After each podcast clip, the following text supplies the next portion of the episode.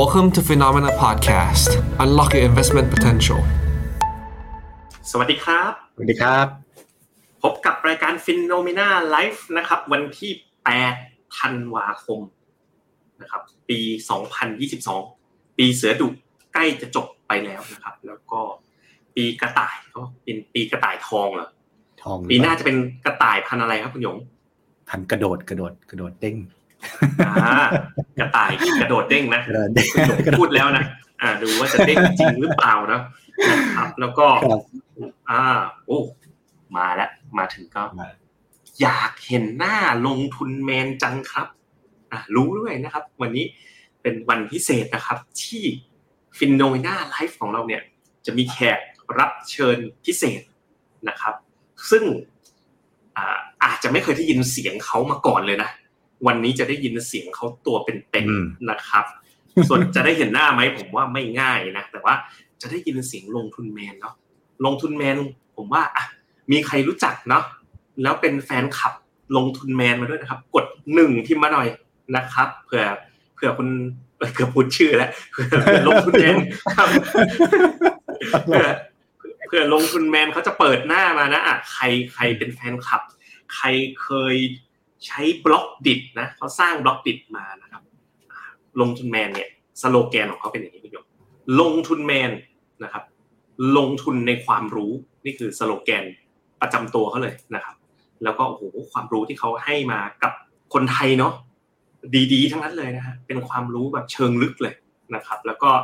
ทางลงทุนแมนเองเนี่ยเขาก็เป็นอะไรนะ เป็นนักลงทุนด้วยเคยทำงานสถาบันการเงินมาก่อนด้วยนะครับเขาก็ ทำมาเนี่ยโอ้โหดูอาร์ค v ฟก็ตั้งแต่ปี 2017นะก็โอ้หลังจาก FINNOMENA เกิดไม่นานนะครับเขาก็มีพยายามจะสร้างมีพันธกิจที่จะสร้าง Impact ต่อสังคมนะครับด้วยด้วยความรู้เนี่ยแล้ววันนี้นะครับลงทุนแมนก็มามีส่วนร่วมนะครับ ในการออกแบบนะออกแบบแนวคิดการลงทุนเพื่อนักลงทุน เพราะลงทุนแมนเนี่ยเขา represent มุมมองของนักลงทุนกันเลยนะครับอะกดหนึ่งกันแบบเพียบเลยนะครับ เพราะฉะนั้นเนี่ยวันนี้ช่วยเรียกเรตติ้งกันนิดนึงนะใครมาก่อนนะ กดแชร์โพสต์นี้นะครับแล้วก็บอกว่า ไปดูลงทุนแมนตัวจริงกัน หลังจากที่อ่านกันมานะครับห้าปีหกปีนะครับ ช่วยกันแชร์โพสต์นี้นิดนึงนะครับ เพื่อจะได้นะเวลาแขกมาจะได้รู้สึกอุ่นหนาฝาข้างนะ มีคนดูแลนะครับ วันนี้ขอจริงๆหนึ่งวันนะครับ ใครมา ช่วยกันกดแชร์เพื่อลงทุนแมนโอ้กดหนึ่งนะครับ แฟนคลับมากันเพียบเลยนะครับผม โอเค เพราะฉะนั้นเนี่ยวันเนี้ยเรามาเข้าที่เนื้อหาของไลฟ์นะอะตกลงกันก่อน เราเข้าเนื้อหาของไลฟ์ซึ่งเนื้อหาวันนี้ก็เข้มข้นนะครับ เป็นการสรุปมุมมองนะตัวหนังสือเยอะนิดนึงนะบอกไว้ก่อนนะกั้นหายใจได้เลยนะครับ แต่ว่าเราก็โอ้โหตั้งใจสรุปมาเห็นทีมทำมาตั้งใจทำมากๆ ตั้งใจสรุปมากันให้นะครับ แล้วก็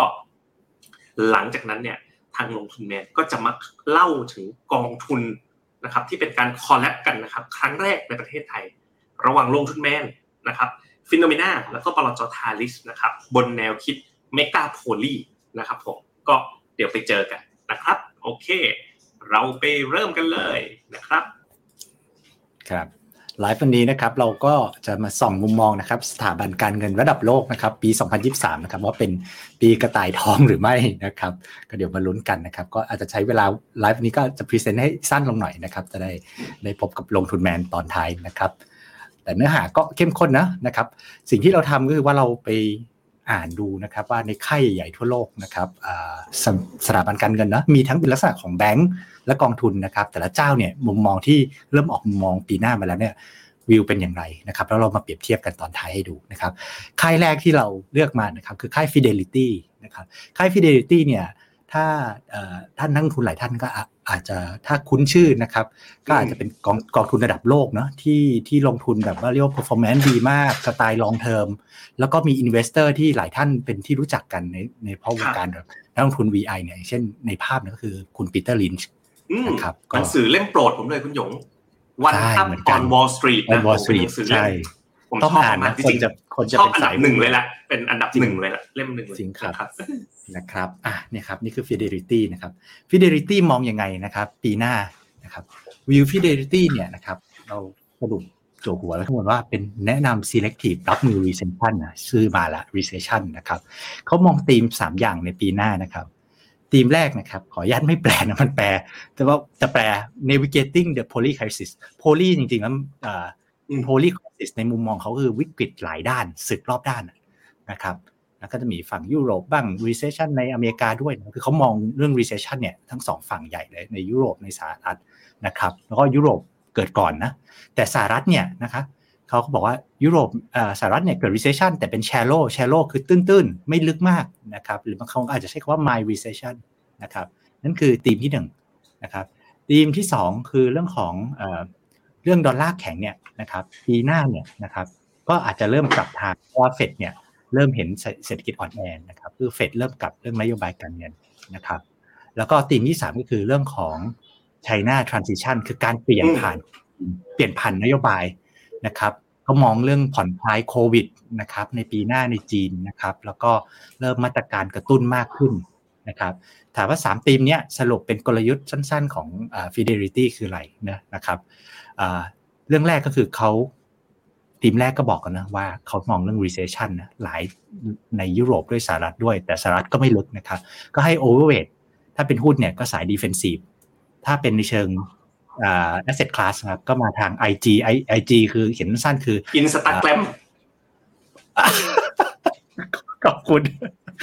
investment grade bond grade bond นะครับตราสารไอ้หุ้นกู้ที่เรตติ้งดีๆนะครับอ่าหุ้นกู้เอกชนที่เรตติ้งดีนะครับแล้วก็เงินสดนะแล้วก็ให้ underweight global equity หมายถึงว่าหุ้นโดยรวมๆเนี่ยเขายังให้ underweight อยู่นะครับก็ยังไม่ได้ชอบเนาะก็วิวเขาก็ประมาณเนี้ยส่วนแล้วก็ overweight จีนด้วยจีนเอาทั้งบอลทั้งหุ้นคือชอบจีนชัดเจนนะครับแล้วก็มีโน้ตข้างล่างนิดนึงก็คือว่าเขาก็ชอบในภาพรวมนะคือเอเชียแปซิฟิก นะครับเนี่ยสายสายมาทางเอเชียเนี่ยก็ชอบหมดเลยนะครับอะมาดูนิดนึงนะ ตัว Fidelity เนี่ยสรุปนะ เอานักลงทุนเราชอบแบบ bottom line เหมือนกันสรุปนะ ส่วนที่ overweight เนี่ยที่เห็นจะชัดนะมีหุ้นจีนนะมองว่าจีนจะกลับมาดีขึ้น จีนเนี่ยผมเข้าถัวไม้ใหญ่ไปนะหลังจากที่ผมติดอยู่เนี่ยผมอัปเดตก่อนขอดูว่าล่าสุดเป็นยังไงจำได้ไหมตอนที่เรามีแท็กที่เขาคอห่างเสียงกันนะ แล้วผมอะส่วนตัวผมลงตั้งแต่ปีที่แล้วคือกองชัยนาเทคเลย ลงต้นปีที่แล้วลบไปหกสิบเปอร์เซ็นตนะแล้วผมถัวเนี่ยเท่ากับอ่าก็คือสมมติลงล้านหนึ่งหรือสี่แสนใช่ไหมผมถัวเข้าไปสี่แสนนะครับตอนเนี้ยพอถัวเสร็จนะพอร์ตผมเหลือลบสามสิบเปอร์เซ็นแล้วคุณยงดีขึ้นเยอะเลยจากลบหกจากลบหกสิบนะ ตอนนี้เหลือลบสามสิบเปอร์เซ็นแล้วนะครับ ก็ มีหุ้นจีนนะที่เขา overweight ถ้าดูหุ้นนะ ถ้า US เห็นชัดเลยว่าเฮ้ยเขายังไม่ให้ bull นะเขาให้ไปแบบออกสไตล์ defensive bond กันที่เขาไป investment grade นี่ก็แปลว่าเฮ้ยเขายังไม่ได้อยากให้ไปเล่นตัว high yield bond ซึ่งมันผันผวนตามตลาดหุ้น แล้วก็มีตัวหนึ่งด้วยว่า global equity underweight เนี่ยนิดๆมันก็เหมือนกับอิงไปทางแบบอเมริกายุโรปนะที่มันเป็น market cap ใหญ่ๆนะอ่ามัน fidelity นะเป็นอ่า fund house ระดับโลกแห่งหนึ่งนะ เขาออกไปในทางแบรนนิดๆนะแต่ว่าไปโอเวอร์เบททางประเทศจีนนะครับครับอะต่อไปนะครับ ไปดูค่ายสองนะ Morgan Stanley นะครับผมอะระหว่างที่พักที่ Morgan Stanley นะทางทีมงานนะ เช็คมาบอกว่า วันนี้นะ เนื่องจากลงทุนแมนจะมาจอยด้วย แล้วก็วันนี้นะครับล่าสุดเนี่ย นอกจากเรามีการไลฟ์ทาง Facebook YouTube นะครับ เรามีไลฟ์ทางไลน์นะครับ ล่าสุดเนี่ยเรามีไลฟ์ทางเพจลงทุนแมนให้ด้วยกันหากนะครับ ก็เลยบอกว่ามาแจกกันหน่อยดีกว่า วันนี้มาแจกแจกอะไรดีคุณหยงแจกอะไรดีถามทีมงานมีอะไรแจกอะผมผมผมให้เวทชัดนะครับ เราต้องเรียกเรียกแขกก่อนลงทุนแมนจะมาเขาจัดสัมมนาอยู่กับคุณแบงค์นะครับผมผมพิมพ์ถามทีมงานถึงว่า ให้แจกอะไรได้นะครับ วันนี้วันนี้ต้องมีแจกกันนิดนึงละ พิมพ์นะตอบหน่อยว่าได้กี่ตัวแจกเสื้อ FINNOMENA ไหมเสื้อ FINNOMENA นะครับ private chat private chat ทีมงานเสื้อ FINNOMENA เนี่ยอ่าสวยๆเลยผมมีอยู่ตัวเดียว ผมอ่าครับผมผมเล่นด้วยได้ไหมมีตัวเดียวแอดมินโกโก้พิมพ์มาแล้วโอ้โห แจกได้ เอางั้นเลยเหรอ มีใครอยากได้เสื้อ FINNOMENA นะกติกานะ ช่วยกันแชร์โพสต์นี้ก่อนอะกติกาข้อหนึ่งนะ คุณต้องแชร์โพสต์นี้อ่านะครับ แชร์ลง Facebook ก็ได้ แชร์ลง YouTube ก็ได้ต้องมีหลักฐานการแชร์นะอ่าวันนี้มีเสื้อฟิโนเมนานะครับลายใหม่ล่าสุดเลยในตัวแบเอบฟมันจะเลื่อมเลื่อมๆหน่อยมันจะเลื่อมเลื่อมๆหน่อยอ่า ทั้งหมดอันนี้ลายสิบตัวคนละลายสิบตัว วันนี้แจกสิบตัว เอางี้แล้วกันคำถามจะไม่ง่ายด้วยนะจะไม่ง่ายด้วยจะอยู่ในเนื้อหาวันนี้ อ่าคำถามครึ่งหนึ่งเนี่ยจะอยู่ในครึ่งแรก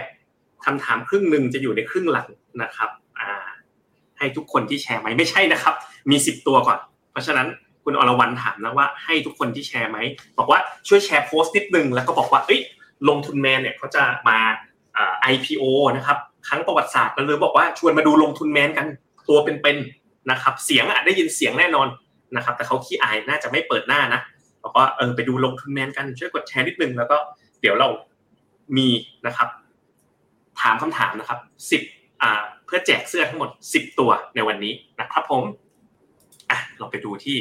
ค่ายที่สองกันนะครับ เอา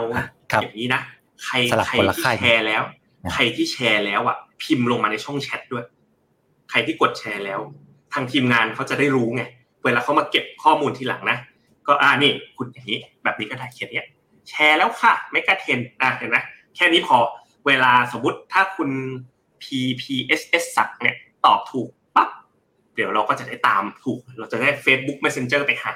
อ่ามีหลักฐานการแชร์พิมพ์บอกกันนิดนึงแล้วกันนะครับอะเราไปค่ายที่สองนั้นวันนี้ตั้งใจเรียนนะกดแชร์แล้วตั้งใจเรียนนะครับอะค่ายที่สองกติกาคือกดแชร์ ตอบคำถามถูกลุยเลยนะครับ คนที่สองอ่านะครับก็คือ Morgan Stanley นะครับ Morgan Stanley เนี่ยนะครับ ก็บอกว่าเศรษฐกิจนะ ไปคล้ายๆกับ Fidelity เลยนะครับไปคล้ายๆกับ Fidelity เลยบอกว่าเศรษฐกิจ emerging market เนี่ยโตแกร่ง แต่ develop market น่าเป็นห่วงเฮ้ยก็ทรงคล้ายๆกันนะคุณหยงบอกว่ายุโรปเนี่ยเข้าสู่ recession เนี่ยอันนี้โหแทบทุกค่ายมองคล้ายๆกันใช่เศรษฐกิจสหรัฐจะเป็น soft landing soft landing อ่าก็คือเศรษฐกิจโตน้อยอะต้องติดลบไหมไม่ soft ติดลบ landing ไม่ไม่ติดลบนิยามศูนย์จุดห้าเนี่ยเลข soft อ่าอย่างนี้ถือว่าซอฟต์ลอนหนึ่งเปอร์เซ็นต์ soft landing ไหมอ่าใช่ก็ยังใช่ soft landing อยู่ครัอ่าบอ่านะครับจากการเอ่อ บริโภคแล้วก็จ้างงานที่ชะลอตัวลงนะครับ แล้วก็เสร็จกลุ่ม emerging market คาดว่าจะเติบโตดีกว่า จากเงินดอลลาร์ที่อ่อนค่า อันนี้ก็มุมมองคล้ายๆกันนะอืมกับเรานะครับ แล้วก็เอ่อน่าจะเริ่มมีการลดดอกเบี้ยเมื่อแรงกดดันเงินเฟ้อเนี่ยบรรเทาลงนะฮะปึ๊บโอ้โหหน้านี้อย่างอย่างยาวเลย ต้องดู เขาให้มาเป็นเรตติ้งเลยอะลองดูนะว่า เขาชอบอะไรที่สุดนะเขาชอบ emerging market bond เพราะว่าอะไรแปลว่าเขามองเงินค่าเงิน emerging market แข็ง แล้วมันก็เลยไปสอดคล้องกับไอ้สี่ทับห้านะ emerging market equity เนาะก็ได้แรงหนุนเนาะจากเอ่อ growth ที่ดีกว่า แล้วก็ค่าเงินที่มันหนุนด้วยนะครับเอ้ยอันที่สองน่าสนใจนะ EU government bond แสดงเขามองว่าโอ้อะเดี๋ยวตัวยูโรเนี่ยเผลอๆต้องลดลดดอกเบี้ยอีกแล้วนะครับจากที่ยิวของของยุโรปเนี่ยมันปรับตัวเพิ่มขึ้นมา อาจจะต้องมีลดดอกเบี้ย นะครับ ตัวที่เขาไม่ชอบเนี่ยอุ้ย high yield bond กับ US equity เนี่ยไอเจแปนบอลเนี่ยเข้าใจได้นะยิวมันต่ำเหลือเกินเนาะอืมเพราะว่ามันไป yield curve control ไว้ก็ไม่น่ามีใครชอบ แต่ก็ชี้ไปในช่องคล้ายๆกันกับ fidelity เมื่อกี้เลยนะ ว่า high yield bond กับ US equity นะครับอ่านะครับ ที่ได้ประโยชน์นะครับ โอเค คล้ายกันไหมคุณหยง ดูสองค่ายละ fidelity กับ morgan stanley คล้ายๆกันคล้ายตรงชอบคล้ EM ายๆกันขายชอบ EM แล้วไม่ชอบหุ้นสหรัฐอ่าครับ ครับผมอ่าโอ้ตอนนี้แชร์กันไปเยอะแล้วนะครับอะย้ำอีกครั้งนะ วันนี้แจกเสื้อ FINNOMENA นะครับ เป็นของขวัญนะครับ เดือนธันวาคมนะครับสิบตัวนะครับ วันนี้เดี๋ยวลงทุนแมนจะมาอ่าคุยกันคอนเซปต์ Megapoly กันเรา ช่วยกันแชร์โพสต์นี้เพื่อต้อนรับลงทุนแมนนิดนึงให้อุ่นหนาฝาคั่งนะครับ แล้วก็เดี๋ยว จบครึ่งแรกเราจะมีคำถามให้ห้าคำถามนะครับผม ครับโอเคนะครับต่อไปที่ JP Morgan Asset Management โอนะเคครับเป็นกองครับทุนผมนะครับอืมครับ JP Morgan Asset Management เนี่ยก็เชื่อนะว่าเศรษฐกิจไม่ดีแต่ไม่วิกฤต และถ้าเป็นตลาดหุ้นเนี่ยจะดีกว่าปีนี้อะต้องแยกระหว่างเศรษฐกิจกับตัวตลาดให้ชัดนะครับเนี่ยเขาจั่วหัวไว้ดีมากเลยว่า bad year for economy a better year for market นะครับ bad year for economy ไงก็คือว่าตอนนี้ธนาคารกลางเนี่ยนะครับก็ยังขึ้นเงินเฟ้อเนอะไอ้ขึ้นขึ้นดอกอตกใจเรื่องเงินเฟ้อแล้วก็เร่งขึ้นดอกเบี้ยกันนะครับ ก็แล้วก็โอกาสเข้า recession นะครับแต่ว่าไม่วิกฤตขนาดนั้นนะครับ เพราะว่าจุดเริ่มต้นของเศรษฐกิจเนี่ยมันไม่ได้จะมาจากการบูมมากๆอย่างร้อนแรงนะครับ แล้วก็เรื่องของ inventory ของบ้านเนี่ยนะครับหมายถึงว่าบ้านคงค้างเนี่ยนะถ้าเทียบกับในอดีตมันไม่ได้เยอะมาก แม้ตอนนี้ตลาดบ้านจะร่วงอยู่เนาะแล้วก็การลงทุนของเอกชนนะครับภาคธุรกิจเอกชนเนี่ยนะครับยังไม่ได้แบบโหร้อนน่ะนะครับเครื่องจักรมันไม่ได้แบบมาร้อนหรือร้อนแรงมาก่อนแล้วจะมาเจอแบบนี้นะครับแล้วก็ภาคธนาคารภาคการเงินเนี่ยก็แข็งแกร่งมาก หลังผ่าน GFC คือปี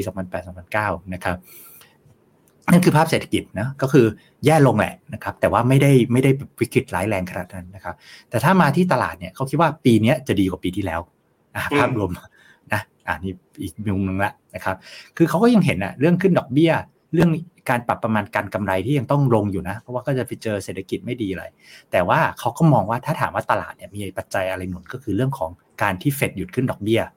การที่จีนกลับตัว เรื่องนโยบายโควิดนะครับ แล้วก็ ไอ้เรื่อง political risk การสู้กันระหว่างประเทศเนี่ยนะครับเอ่อมันมันเบาบางลงนะครับ ฉะนั้นภาพรวมอะเขาคิดว่าจริงๆ ปีนี้เอาจริงก็ยังผันผวนแต่มีโอกาสที่มองไปปลายปีนะตลาดจะเป็นบวกเขามองแบบนั้น ฉะนั้นปีนี้ก็น่าจะดีกว่าปีที่แล้วนะครับ นี่คือมุมมองของ JP Morgan Asset Management นะครับ ถามว่าถ้าเขาชอบอะไรนะครับ ในปีหน้านะถ้ามาที่มาคิดกลยุทธ์รวมๆนะ asset class นะครับสินทรัพย์ที่เขาชอบนะครับ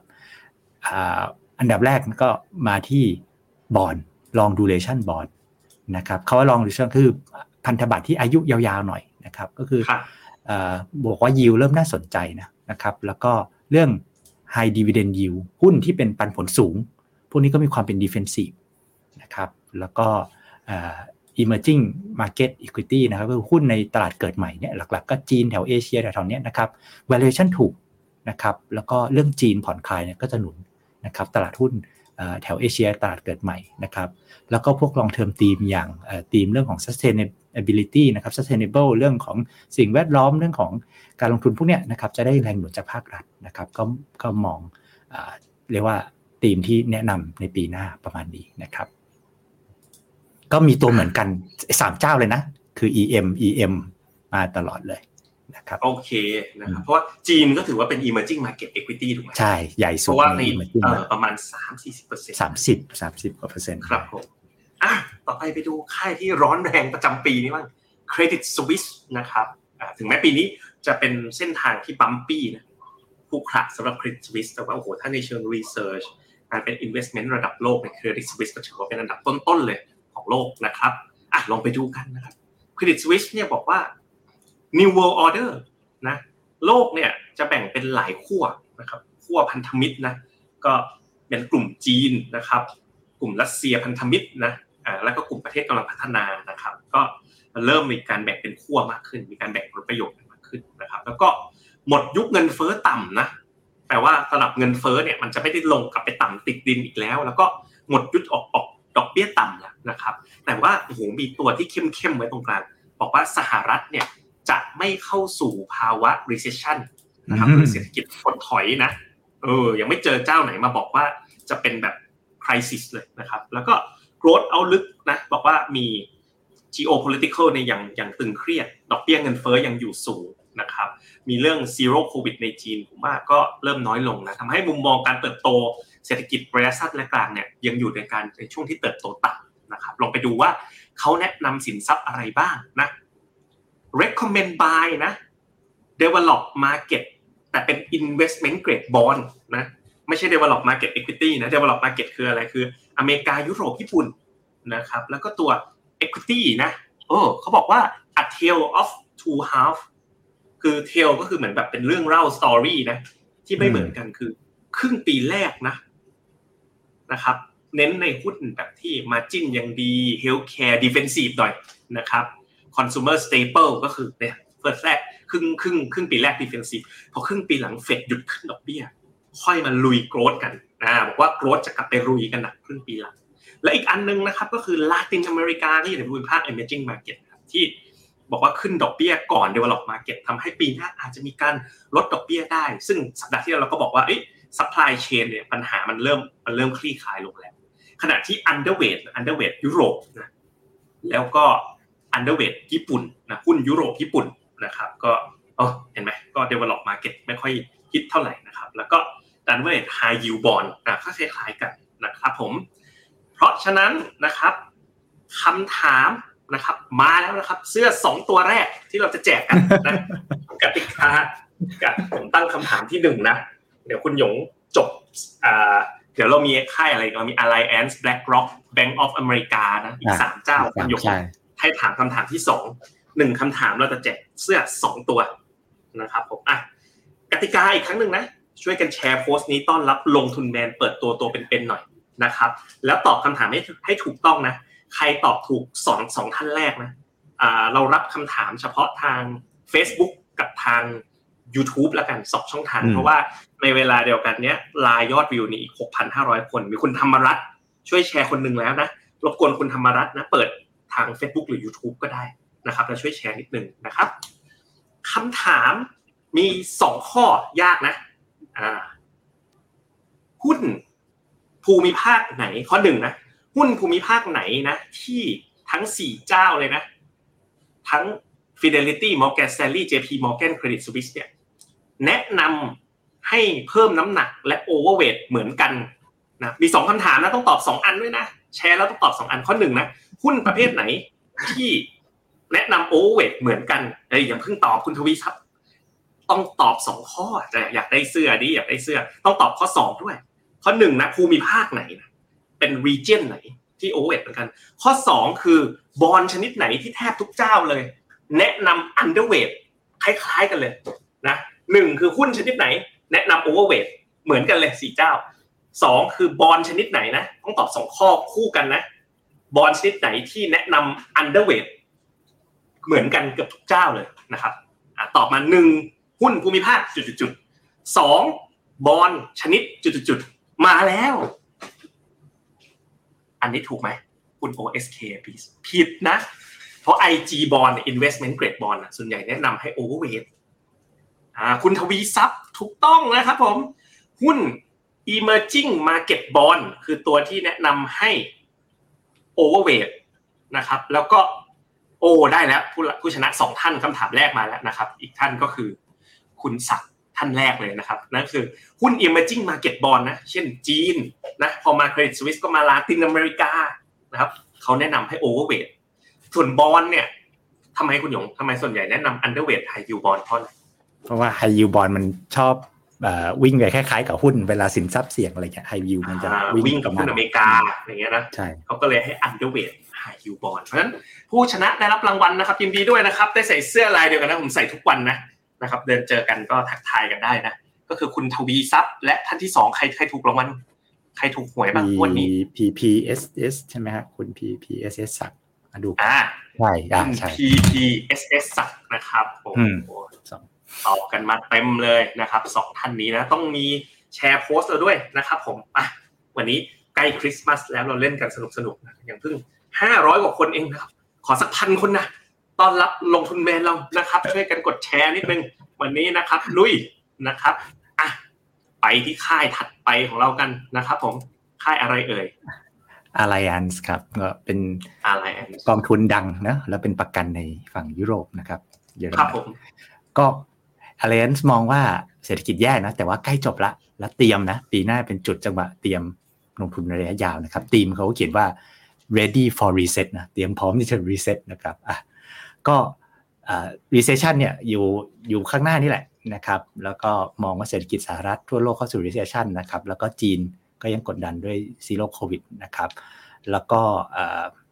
เฟดเนี่ยอาจจะคงดอกเบี้ยในระดับสูงเนาะนะครับ มองวิวเขาก็ค่อนข้าง bear อยู่นะครับ แล้วก็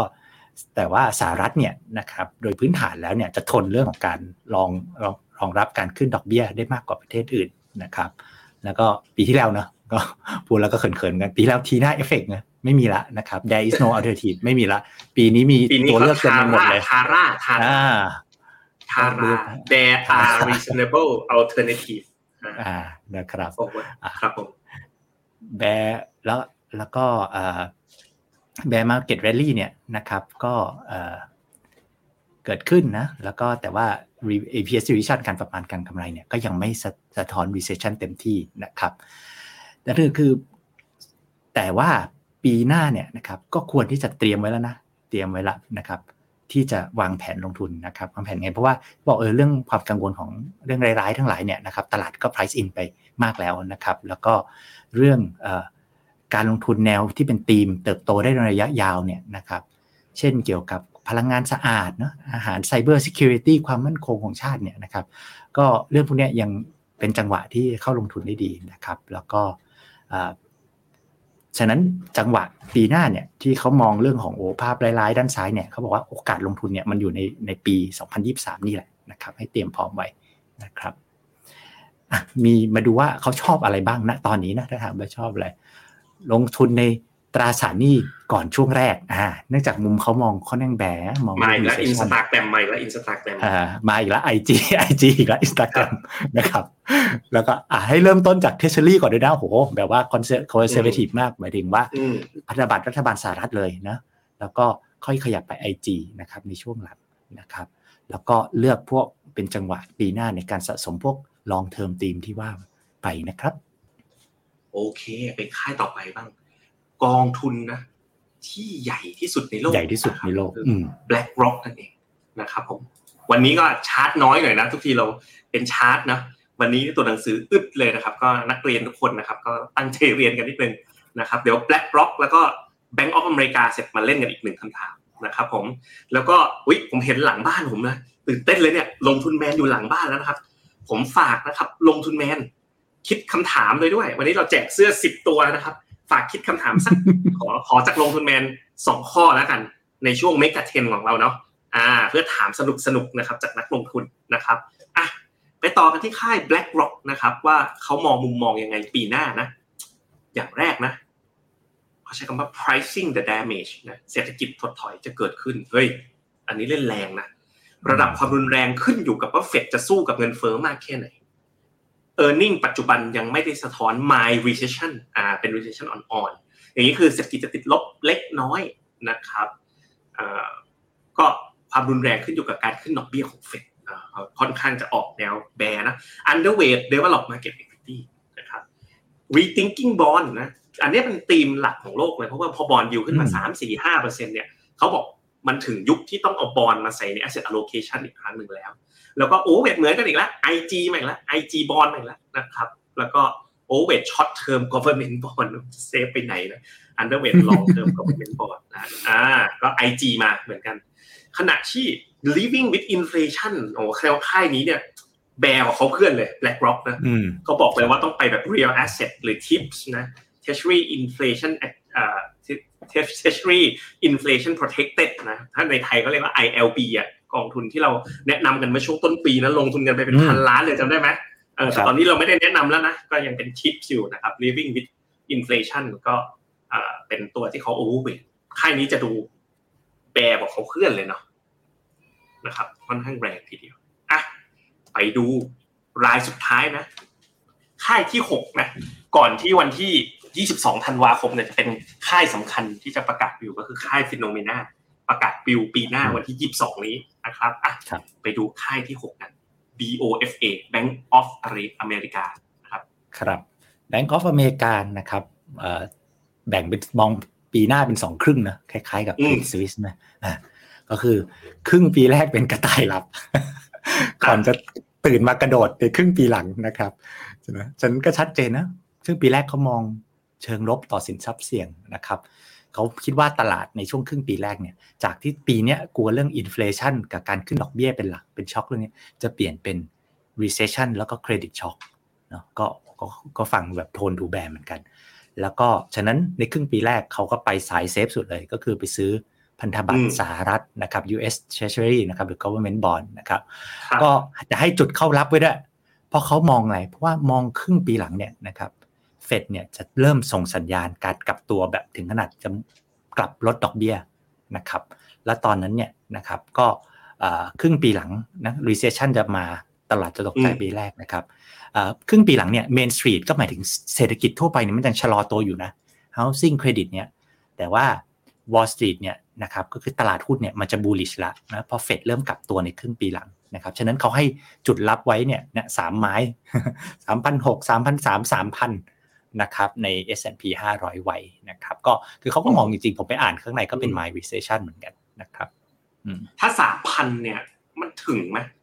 ผมว่าไม่ถึงนะ ผมว่าสามพันหกอะ มีลุ้นสามพันสามสามพันสามนี่ผมว่ายังยังลุ้นยากเลยเพราะว่า ปีนี้เราพยายามลุ้นอะไปที่หน้าจอผมนิดหนึ่งไปดูกราฟจริงกันเลย นี่นะครับสามพันหกเลเวลอยู่ไหนอะปึ๊บสามพันหกอยู่นี่นี่เส้นม่วงผมเลยต่อไปสามพันสามอะสามพันสามสามสามอยู่นี่สามพันสามนี่เท่ากับแถวแถวก่อนเกิดโควิดเลยนะ ส่วนสามพันเนี่ยโอ้มันตอนนั้นเนี่ยเอ่อ Goldman Sachs เคยบอกว่าถ้า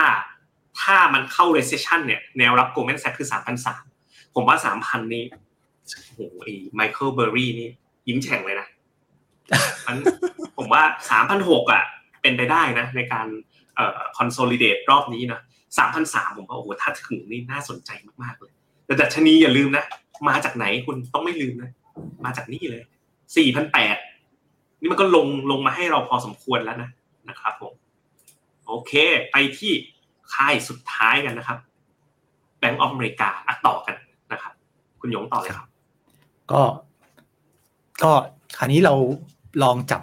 นี้เราก็ present มาครบทุกค่ายแล้วนะครับ เราลองจับทุกค่ายมาหา pattern ว่าแต่ละค่ายเนี่ยมองอะไรกันบ้างในเรื่องสำคัญสำคัญนะเช่น เรื่องแรกคือ เราลองแยกเป็นสองค่ายครับว่าเศรษฐกิจสหรัฐเนี่ย จะเป็นถดถอยหรือเปล่าในปี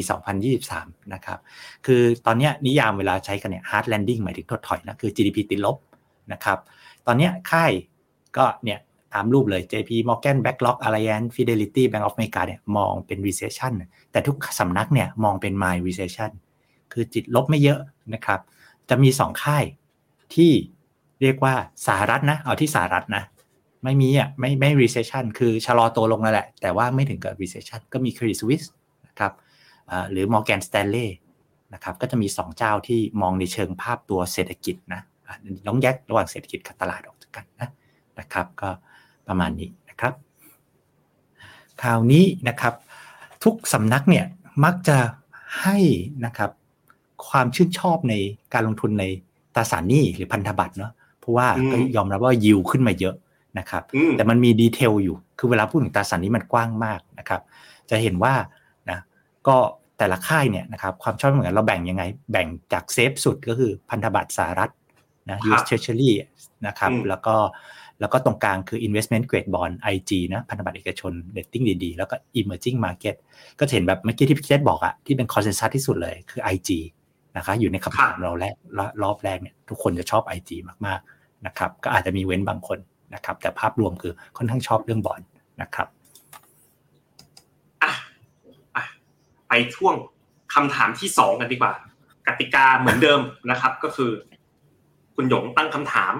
คนที่ตอบถูกจะต้องแชร์โพสต์โพสต์นี้นะครับ เพราะว่าเดี๋ยวเรามีแขกคนพิเศษเรากำลังจะมาร่วมรายการแล้วในเซสชันถัดไปประมาณครึ่งชั่วโมง หลังจากนี้ไป คุณยงมา คิวสองเป็นคำถามสองของเราคำถามคำถามง่าย ๆนะครับ ก็จะถามว่าค่ายไหนนะครับ มีสองค่ายที่ไม่มองว่าที่มองว่าเศรษฐกิจสหรัฐปีหน้านะไม่ได้เข้าสู่ภาวะถดถอยนะครับ ไม่มี recession ในสหรัฐนะครับ มีสองค่ายจังเลยอะ ยากไหมอะ ยากเหรอ ยาก ผมยังไม่รู้เลย ผมว่านี่เฮ้ยเฮ้ยมีคนตอบแล้วถูกไหม อย่าเพิ่งอย่าเพิ่งตอบอย่าเพิ่งตอบเดี๋ยวเดี๋ยวเดี๋ยวสวิสและมอร์แกนสแตนลีย์เดี๋ยวเดี๋ยวต้องต้องแชร์ต้องมีแชร์โพสต์ด้วยนะครับอ่ากติกากติกาคือต้องแชร์โพสต์ก่อนอ่าแชร์โพสต์ด้วยอ่าแล้วช่วยพิมพ์อ๋อเมื่อกี้มันมีหน้าหนึ่งบอกอยู่นี่ใช่ไหมใช่ใช่ใช่ใช่ใช่ใช่เออมีอยู่สองเรียบร้อยเลย เรียบร้อยจะต้องแชร์โพสต์ก่อนด้วยนะต้องอ่าต้องมีแชร์โพสต์ต้องมีหลักฐานแล้วช่วยพิมพ์มานิดนึงว่าแชร์โพสต์แล้วนะครับอ่า เราแจกกี่คนกี่คนสองตัวอีกสองตัวสองตัว ครับผม อะโอเค ก็นะฮะก็มีนะคุณได้แล้วเนี่ยอะได้แล้วได้รางวัลมาแล้ว โอเค คือคุณครับ คุณนนทกรใช่ไหมไม่ซ้ำเนาะครับ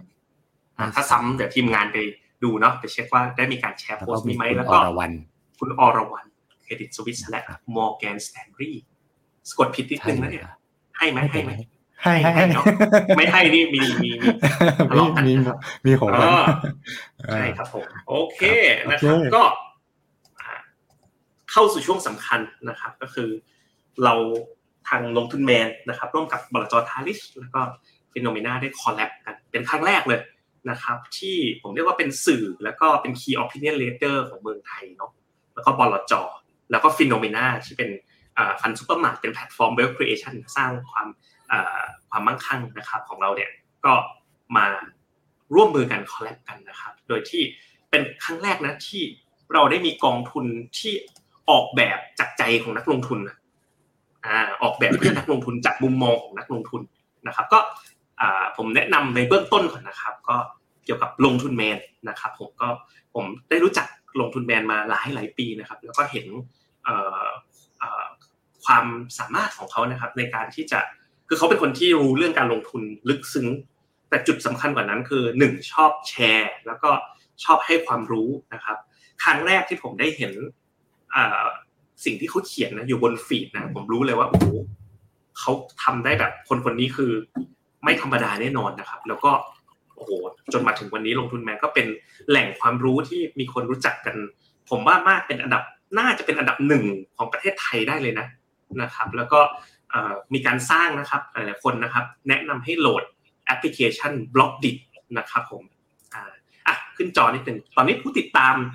ลงทุนแมนทุกช่องทางเนี่ยกว่า 3 ล้านคนในหน้าถัดไปนะครับมีกว่า 3 ล้านคน แล้วก็มีแอปพลิเคชัน b l o c k d i t นะครับคือใครที่ชอบความรู้เนาะแต่ไถ feed แล้วมันบางทีแบบเป็นช่วงเวลาที่เราแบบอยากจะเสพอะไรที่มันแบบเติมอะเติม skill upskill อะเปิด b l o c k d i t น่าจะแบบได้เนื้อกว่าเปิด เอาตรงๆนะมากกว่าเปิด TikTok หรือหรือ Facebook เนาะเปิด TikTok Facebook อาจจะแบบเน้นบันเทิงนะไถ reel แบบมันๆไปนะครับ แต่ถ้าเกิดจะเอาแบบเอาสาระนะนะครับ ก็คือต้องลงทุนแมนเลยนะครับ โดยที่นะครับก็ mission ของเขานะครับก็คือการสร้างผลกระทบ Impact นะครับ ต่อสังคมด้วยความรู้นะครับ โดยสโลแกนภาษาไทยผมเจอบ่อยๆเลย ก็คือ ลงทุนแมนลงทุนในความรู้นะครับ ก็ณจุดนี้ก็ขอนะครับ ใครที่ ชื่นชอบลงทุนแมนเหมือนกันนะครับ พิมพ์บวกหนึ่งมาให้กำลังใจหน่อยนะครับ ก็อ่านะครับขอเชิญนะครับ พบกับนะครับ ลงทุนแมนครับผม สวัสดีครับ สวัสดีครับผมอ่าสวัสดีครับ ก็หลายๆคนไม่เคยได้ยินเสียงลงทุนแมนมาก่อนเลยนะครับ ผม ครับผมก็คิดว่าอ่าอาจจะเป็นตัวแทนของลงทุนแมนแล้วกันนะครับ จริง ๆ แล้วลงทุนแมนอาจจะเป็นเอ่อแค่แบรนด์นะครับ ผมก็อาจจะเป็นในนามของโฟลเดอร์ลงทุนแมนแล้วกัน จะจะไม่ครับผมบางทีผมก็เขินถ้าเกิดว่าเราเป็นตัวแทนของลงทุนแมนทั้งหมด เพราะตอนเนี้ยมันมันเป็นเหมือนเหมือนเป็นเป็นโนมิน่าอย่างเนี้ยนะครับ ก็คือเป็นเป็นแบรนด์ไปแล้ว จะไม่ใช่บุคคลคนเดียวนะคครัรับบครับ ก็ยินดีนะครับที่มามาวันนี้แล้วครัก็บผมเอ่อจะให้พูดอะไรบ้างก็ ยังยังไม่ยังไม่ทราบเลยครับว่าประเด็นคือเอ่อกองทุน MEGA 10 อ่านะครับอืมใช่ครับครับ โอเครับผมอ่าเราเรามาแตะกันที่สไลด์เลยเนาะก็ผมให้เอาอย่างนี้แล้วกันให้ลงทุนแบรนด์เป็นผู้เล่านะ ว่าเอ๊ะ concept มายังไง แต่ว่าผมหรือคุณหยงนะครับ อาจจะมีการแจมถามด้วยนะครับ จะได้สนุกสนุกกันอะนะครับ ก็ MEGA 10 นะครับสอบถามนิดถึงแนวทาง concept อยากให้ลงทุนแมนเล่าให้ฟัง เรามักจะได้เจอคำว่า ลงทุนแมนจะเล่าให้ฟังนะ แต่เราจะอ่านกันใน Facebook อ่านกันใน Blockdit ว่าลงทุนแมนจะเล่าให้ฟัง วันนี้ได้ยินเสียงลงทุนแมนเล่าให้ฟังตัวเป็นๆนะครับอะเชิญเลยครับผมครับก็จริงๆแล้วเราเราไม่ได้มีบทบาทอะไรมากนะครับ แค่ตัวบลจ Talis เนี่ยเขา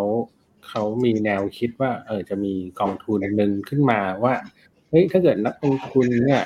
เอ่อโดยทั่วไปอะถ้าเกิดมีกองทุนกองทุนหนึ่งอะจะชอบแบบไหนกันแล้วคิดว่ากองทุนแบบนั้นน่ะจะจะ จะตอบโจทย์คนยุคนี้ได้ยังไงนะครับ เราก็ให้มุมมองไปแล้วทางดิสเขาก็จะไปออกแบบของเขาโดยที่ใช้ใช้ requirement อะว่าเอ้ยถ้าตลาดอะน่าจะชอบแบบนี้นะครับเขาก็เลยออกแบบมาเพื่อเพื่อตอบความต้องการของของทุกคน ซึ่งโอเค ผมผมเป็นนักลงทุนก็ก็จะจะคิดว่าเออแนวเนี้ยน่าจะเหมาะกับทุกคนได้ได้เหมือนกันโดยที่ ไม่ต้องใช้ความพยายามมาก ไม่ต้องใช้ความรู้มาก ไม่ไม่ต้องเรียกว่า แต่ก็แต่ก็มีความสบายใจ แล้วก็อยู่กับมันไปได้อย่างนานๆนั่นเนี่ยคือคอนเซปต์ที่ที่ผมคิดว่ายั่งยืนมาก แล้วก็อืมคิดว่าถ้าเกิดเราจะลงทุนสักกองหนึ่งอะเออเราเราจะทำยังไง มันมันก็จะสอดคล้องกับบทความของผมอะที่ที่เพิ่งออกไปคือเมก a โพลี่นะครับว่าเอ่อจะเป็นเอ่อสิ่งที่เอ่อเป็นแบรนด์ระดับโลก ก็คือเอ่อที่ครอบครองโลกก็คือ monopoly เนี่ยครับผูกขาดมากแบรนด์ของเขาเนี่ยไม่ได้ผูกขาดในเชิงว่าเขามีนโยบายกับภาครัฐนะครับ แต่ว่าผูกขาดในเรื่องแบรนด์มากๆ ว่าคนก็อยากใช้เขาตลอดเวลาเขาไม่ต้องทำอะไรเลย โดยที่โดยที่มีคนอยากใช้สินค้าใหม่ๆรุ่นใหม่ ๆของเขาตลอดเวลา ยกตัวอย่างเช่นเทสลาเมื่อวานเปิดตัวก็คงได้ยินข่าวอืมก็ก็เนี่ยเป็นตัวอย่างหนึ่งว่า ลงลงแบรนด์ทุนแมนกดกดสั่งออนไลน์ไปด้วยนะครับ เป็นหนึ่งในสี่พันคันด้วยไหมครับ เนี่ย เดี๋ยวเดี๋ยวรอเก็บตังค์กันครับ ตอนนี้ยังได้ได้ครึ่งคันนะครับ ได้ได้มาครึ่งคันแล้วนะครับ ผมครับผมเองก็คันเต็มที่เลยนะครับ อยากอยากได้เหมือนกันแต่ยังไม่ได้รับอนุมัตินะครับ ครับผมก็เทสลาครับผมเป็นตัวอย่างหนึ่งครับที่แบรนด์มีมีอิทธิพลมากนะครับ ซึ่งมันก็จะมีหลาย ๆ แบรนด์ไม่ใช่แค่เทสลาอย่างเดียวนะครับ ซึ่ง concept นี่แหละ ผมคิดว่ามันเป็นสิ่งที่สบายใจ และบางทีอะบริษัทพวกเนี้ยเรารู้ดีมากกว่าบริษัทไทยที่ที่ทำธุรกิจอะไรที่มันอยู่นอกนอกตัวเรามากกว่าบริษัทอืมบริษัทอืมนะครับ เช่น Apple อย่างเงี้ยอันแรกเนี่ย iPhone ชัดเจนอืมก็ชัดเจนไม่ต้องพูดอะไรแล้วใช่ไหมครับ Microsoft เหมือนเนี่ยเปิด Windows อืม Microsoft Office ใช่ทุกวันก็ หรือคนคนใช้แพลตฟอร์มสมัครงาน LinkedIn ใช่ไหมครับ ก็อ่าก็อยู่กับ Microsoft ก็อยู่กับ Microsoft Microsoft ก็กำลังจะซื้อตัว Activision Blizzard ซึ่งซึ่งเป็นบริษัทเกมเข้าไปอืมฮึอย่าง Amazon อย่างเงี้ยเหมือนจะไม่เข้าไม่ใกล้ตัวเราเนี่ย แต่เป็นบริษัทที่บริษัทลงทุนแมนเนี่ย จ่ายเงินเยอะมาก เพราะใช้คลาว AWS ของ Mesa อ๋อครับผมผมว่าที่ FINNOMENA ก็ใช้ cloud เหมือนกันครับใช้ของ Google เบอร์สี่อ่า ครับผมใช่ครับ Google ก็ใช่เลยครับ อย่างอย่างการทำงานของของที่นี่ก็จะใช้ Google Cloud เหมือนกัน เก็บได้อะไรต่างๆ เนี่ย เชื่อไหมครับเรามี 200 เทราไบต์ที่เก็บได้โอ้โหเยอะมากที่เราจ่ายให้ Google เนี่ยก็จ่ายทุกเดือนทุกเดือนเนี่ยเราก็รู้อยู่ว่าเขาได้ตังค์จากเราทุกเดือน เพราะฉะนั้นตลาดลงแรงๆเนี่ย ผมก็คิดว่าไม่ไม่กลัวเลยเพราะเราจ่ายเงินเขาทุกเดือน เขาได้รายได้จากเราทุกเดือนเลย นะครับ AWS Microsoft เนี่ยเราก็จ่ายเขาทุกเดือน Apple เนี่ยก็จ่ายเขาทุกเดือน ในในฐานะขององค์กรนะครับของของลงทุนแมนเนี่ย Google ก็จ่าย Google ก็ใช้อ่า Google เดี๋ยวนี้เขาชื่อ service ว่าอะไร Work Workspace ใช่ไหมครับ Workspace ครับก็ก็จ่ายให้เขานะครับอ่าแล้วก็มันก็จะมีแบรนด์อื่นๆ อีกเยอะแยะมากมายที่ที่เข้า concept นี้ก็คือเป็นแบรนด์ระดับโลกนะครับ ซึ่งไปดูมาเนี่ย MEGA 10 เขาเอาจากสถาบันจัดอันดับ ที่ที่เขามีชื่อเสียงนะครับ ก็ก็ดูแล้วก็เขาก็จะมีหลักเกณฑ์ในการจัดอันดับของเขาอะเช่นแบรนด์สามารถสร้างอ่า revenue ได้กระจายไปทั่วโลก ทุกคนรู้จักอะไรต่างๆนะครับ ต่อมาก็จะเป็นเรื่องตัวอ่าตัวขนาดขนาดเนี่ยมันถ้าเกิดขนาดความใหญ่เนี่ยมีผลมากในการที่จะแข่งกับคนอื่น ยกตัวอย่างง่ายๆเลยนะ Apple เนี่ย Apple ถ้าเกิดเราเรา มี iPhone เนี่ยเขาอยู่ดีบอกว่าอยากสร้าง AirPod ขึ้นมาเนี่ยเป็นหูฟังนะครับแป๊บเดียวเองเขาก็กินตลาดหูฟังไปทั่วโลก จนกลายเป็นหูฟังอันดับหนึ่งจาก AirPod ทราบไหมครับว่า AirPod เนี่ย รายได้เนี่ย เท่ากับปตททั้งบริษัทนะครับ แค่แค่อืมรายได้ของ AirPod หูฟังอย่างเดียวแค่ขายหูฟังอย่างเดียวเนี่ยนะนะครับครับครับก็ก็คิดว่ามันมันมันมันมีอะไรที่ ถ้าเกิด Apple เล็กกว่านี้ Apple ทำไม่ได้ เอ่อ Apple Apple อ่าเป็นบริษัทอ่าหูฟังทั่วไป เขาต้องเวลาในทางการทำการตลาดมาก เพราะฉะนั้นน่ะขนาดความใหญ่มีผลต่อ user base คือความใหญ่ก็คือ market cap ถูกไหมครับ ซึ่งมันก็แปลผ่านตาม revenue หรือว่าตัวตัว profit ของเขา แปลว่าอะไร การที่ revenue เขาเยอะมากแปลว่าเขามีฐานผู้ใช้เป็นพันล้านคน ที่กระจายอยู่ทั่วโลก ถึงจะใหญ่ขนาดนี้ได้ เพราะอย่างเงี้ยมันมี user ที่ พร้อมที่จะใช้สินค้าบริการของเขาทันทียกตัวอย่างเช่น Alphabet อย่างเงี้ย Google Google Map อยู่ดีก็มี Google Map ขึ้นมาทุกคนพร้อมใช้ Google Map ซึ่งถ้าเกิดบริษัทอื่นจะพัฒนาแผนที่เนี่ย ไม่รู้ว่าคนจะใช้หรือเปล่า อย่างเช่น YouTube มี YouTube Premium อยู่ดีบอกว่าอยากอยากสมัคร YouTube Premium ไหมอยู่ดีได้ตังค์จากเราใช่ไหมครับมันมันง่ายมากเลยผมสำหรับผมบริษัผทมก็จ่ายนะ ผมก็ยอมจ่ายเพราะว่าขี้เกียจดูแอดใช่ครับ เออก็ครับก็ก็จ่ายกัน แทบจะถ้าเกิดใครเสพบ่อยอะก็ก็คงต้องจ่ายนะครับ ก็คิดว่าความใหญ่อะมันได้เปรียบมันก็เลยเป็นคิดว่าชื่อเนี้ยก็สื่อมากเลยเมกะแต่ว่าใหญ่ใช่ไหมเทนก็อืมก็เมกะเทนครับ ก็ก็น่าสนใจก็คือใหญ่ด้วยแล้วก็ต้องเป็นแบรนด์ชั้นนำด้วย ผมเคยไปแกะดูนะครับ ว่าบริษัทที่ใหญ่ที่สุดเนาะแต่ว่าไม่อยู่ในสิบตัวเนี้ยณวันนี้เนาะอืมก็คือบริษัทอย่าง United Health ที่เขาทำพวก เขาใหญ่ก็จริงแต่เขาหนักไปเรื่องของ health insurance ในอเมริกานะครับหรือว่าเอ่อบริษัทอย่าง Berkshire Hathaway เนี่ยโอ๊ยอาจจะเป็นแบรนด์ที่เอ้ย Warren Buffett คุ้นเคยแต่ว่าถ้าถามเราอะเราเราใช้ผลิตภัณฑ์อะไรของ Berkshire Hathaway ไหมเราก็เราก็ไม่ได้ใช้เนาะเพราะว่าเขาเป็นแบรนด์แบบเป็นเป็น holding เรื่องการลงทุนนะครับแต่ว่าอาจจะเป็นพอร์ตในการลงทุนของ Berkshire ครับซึ่งก็คือ Apple นี่แหละครับอืมก็ผมเห็นแล้วนึกถึงกองกองกองนี้เลยครับอ่าคุณลงทุนแมนนะครับว่า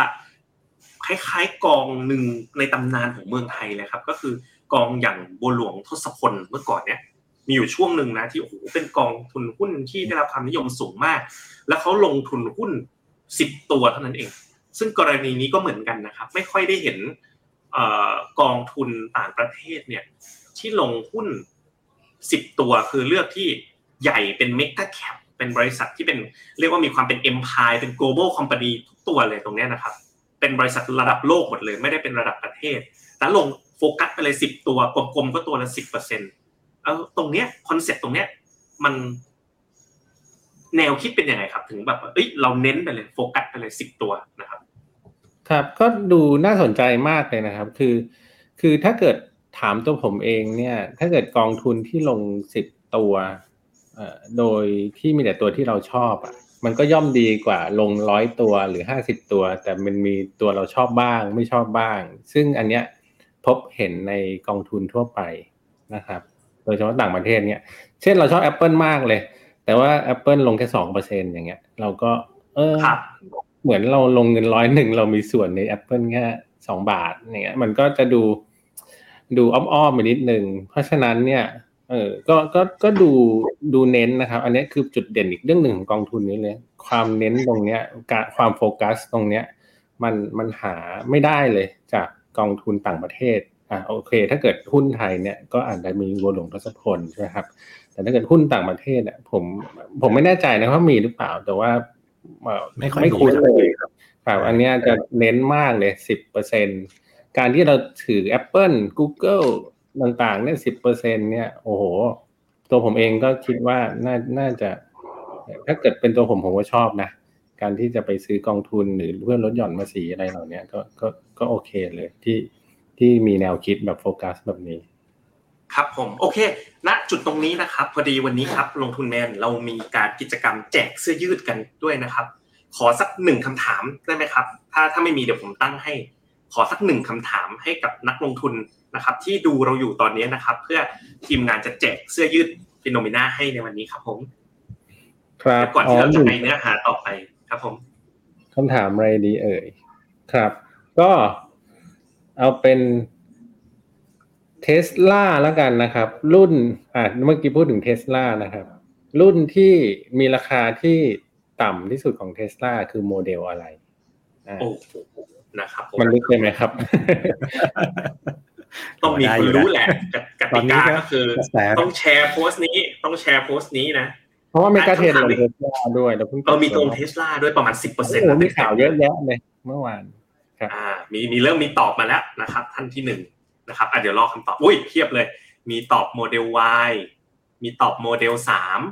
ขับเคลื่อนล้อหลังด้วย เอ้ยอันนี้นะครับ โมเดลสามเอาแค่โมเดลโมเดลสามอ่านะครับ มีตอบกันมาสี่คนแล้วอุ้ยทาง ทางไลน์นะครับโอ้ทางไลน์หมื่นกว่าคนแล้วนะครับ ตอนนี้โมเดลโมเดล T มีโมเดล T ด้วยเหรอ คุณเอารัสามสเป็ลินนสี่บอกเนี่ยอ่า มีโมเดล Y3 นะครับ คุณสุนิดาทางไลน์บอกอยากเห็นหน้าตาจังเลยอ่านะครับ อันนี้ลงทุนแมนเป็นแบรนด์นะครับ แต่เสียงเนี่ยผมบอกเลยว่าตัวจริงนะครับ ก็อะคำตอบคือโมเดลอะไรครับผมคือคือโมเดลอะไรครับ ผมกลัวผิดครับลงทุนแมนช่วยตอบนิดนึงครับ ครับโมเดลสามเนี่ยนะครับถูกต้องโมเดลสามถูกต้องนะครับที่ก็ต่ำที่สุดครับครับ ผมคุณพลอยคุณอย่างพลออยย่างเคสเนี้ยก็เป็นเป็นตัวอย่างเลยครับนะครับผมก็จะให้เก็บความรู้ไปด้วยแล้วกันการที่โมเดลสามออกมาราคาประมาณเนี้ย คนที่ซื้อรถญี่ปุ่นในระดับบนน่ะ ก็จะมีอืมก็จะลังเลแล้วเฮ้ยเราจะซื้อแคมรี่ดีแอคคอร์ดดี หรือว่าจะเอาโมเดล3ไปเลยดีอย่างเงี้ย คนมีกำลังอีกหน่อยก็อาจจะแบบเออไปสอยโมเดล3มันก็จะมาแย่งตลาดเดิมครับ เพราะคนคิดว่าอาจจะโอ้มันขับแล้วเอ่อ EV ด้วยมีความมีความเป็นแบรนด์สูงอะไรเหล่าต่างๆ เหล่านี้นะครับ ก็ก็นี่เป็นตัวอย่างของการที่มีแบรนด์มีความใหญ่แล้วก็มาแย่งตลาดเดิม ครับผมผู้ที่ได้รางวัลนะครับผมมีคุณไพพลอยนะครับ แล้วก็คุณโทโร่จากโทโร่ Channel เลยนะขอเป็นช่องเลยเหมือนกันนะครับ ตอบถูกไปอีกสองท่านนะครับวันนี้เราแจกเสื้อไปแล้วหกตัวเอาเราไปต่อกันอีกนิดนึงนะครับ ก็หุ้นอันดับหนึ่งนะครับ ที่อยู่บนพอร์ตของเมกะเทรนด์นั้นก็แน่นอนเป็นอะไรไปไม่ได้นะครับ นอกจาก Apple นะครับ ซึ่งเป็นแน่นอนนะคอนเซ็ปต์ของเมกะเทรนด์คือเป็นหุ้นขนาดใหญ่ และเป็นแบรนด์ระดับโลกนะครับ Apple เนี่ย Market Cap เนี่ยก็ 2.3 ล้านล้านมากที่สุดของโลกเลยนะครับ วันนี้ลงทุนแมนก็จะมาเล่าให้ฟังเกร็ดเล็ก ๆ น้อยๆนะครับ ก็เอ่อเชิญเชิญอ่าครับลงทุนแมนเลยครับ ครับ ก็ Apple บริษัทที่มีมีรายได้ที่สูงมากนะครับ แล้วคนคนจะคิดว่าเขามีรายได้จาก iPhone ที่น่าสนใจเป็นหลักแต่จริงๆแล้วอะผมคิดว่า สิ่งที่น่าสนใจของ Apple คือ App Store ตามถ้าเกิดเราเราเคยได้ยินข่าวนะครับ ว่าโอ้เขาเขาไม่พอใจที่จะมาเก็บ30%จากแอปเขาอะไรเงี้ย ก็ ก็นั่นแหละครับ คือ Apple เหมือนเป็นเหมือนเป็นรัฐบาลในโลกเสมือน ที่คอยเก็บภาษีคนอื่นๆ ที่มาใช้ iOS ของเขาครับครับซึ่งตัวเนี้ยกินนิ่มมากๆเอ่อผมผมใช้ศัพท์บ้านๆนะครับ ผมผมคิดว่าก็จะได้เข้าใจเลยว่า ทุกๆ ครั้งที่แอปตรงเนี้ยมีรายได้ขายได้อย่างเงี้ย YouTube Premium ตัวอย่างนะครับ YouTube อืมแม้แต่ Google เองที่มา list ใน iOS เนี่ยเขาก็จะเสียภาษีให้ Apple ทุกครั้งที่คนสมัคร ผ่าน iOS นะครับ ก็จะได้ยี่สิบเปอร์เซ็นสามสิบเปอร์เซ็นไปแล้วแต่โอ้โหแล้วแต่เงื่อนไขของเขาครับ อันเนี้ยก็แต่ Apple ก็ไม่หยุดแค่นั้นนะครับ device เขาก็เด็กมากๆ เช่นอ่ามีไอ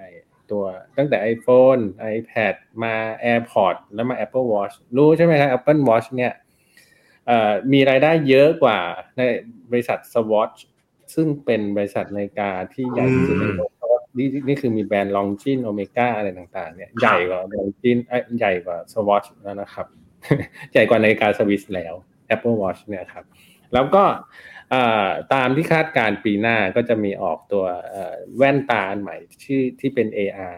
AR อื VR มครับเขาบอกว่าตอนแรกออกครึ่งปีครึ่งปีแรกของปีหน้า แต่ว่าเหมือนเลื่อนไปเพราะอยากให้ Product มันดีขึ้น ครับ ก็ก็จะเป็นครึ่งปีหลัง ถามถามตรงๆเลยครับว่า ไอ้ Metaverse ของ Meta เนี่ยอืมที่ดู Oculus เนี่ย กับ Apple อ่าอาจจะเป็น Apple อะไร App- Apple Glass แล้วกันนะ แต่จริงๆ อาจจะเป็นชื่ออื่นคนส่วนใหญ่จะซื้ออะไร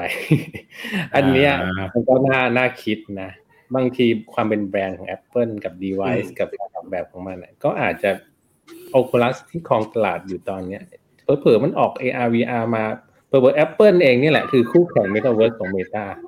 อืมอืมเพราะมันจริงๆอันเนี้ยความใหญ่ของมันก็จะแบบโอ้ไปอะไรก็ได้ ซึ่งก็ต้องติดตามกันต่อไป แต่แต่ก็ไม่ได้ไม่ได้จะดูถูกเมตานะครับ ก็แต่แต่ต้องยอมรับในแบรนด์ของของครับผมอะเราไปดูต่อกันนะครับ ก็จาก Apple Inc. นะครับ ก็ลองไปดูบริษัทที่เป็นบริษัทแบรนด์ชั้นนำแล้วก็ใหญ่ระดับเป็นระดับอ่าใหญ่ของโลกอย่าง Microsoft Alphabet Visa แล้วก็ Meta กันบ้างนะครับ อีกสักสามสี่ตัวนะครับอะ Microsoft กันก่อนเลยนะครับ ผมจำครับอ่าแท็กไลน์ Microsoft ได้เลยครับ เขาบอกว่าเขามีหน้าที่ empower นะ empower เอ่อองค์กรแล้วก็คนนะให้มีประสิทธิภาพมากขึ้น เนี่ยคือ mission ของพนักงาน Microsoft ทุกคนเลยนะครับ ครับอาเกร็ดเล็กน้อยนะครับ Microsoft เชื่อไหมครับว่าองค์กรเนี้ยสี่สิบปีแล้วนะครับอืม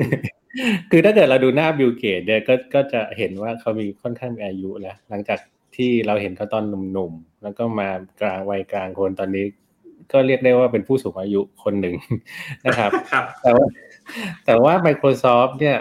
สามารถรักษาตัวเองให้มันเป็นระดับอันดับต้นๆของโลกได้เนี่ยผ เพราะว่าเขานอกจากเรื่องจุดเด่นของเขาเรื่องเรื่องการที่เขามี Windows กับ Office นะครับ ที่ทุกคนก็ต้องใช้ตลอดเวลาเนี่ย มันก็เป็น recurring model อะมี revenue อยู่ทุกปี แต่จุดเด่นของเขาอะคือ M&A ที่ที่เก่ง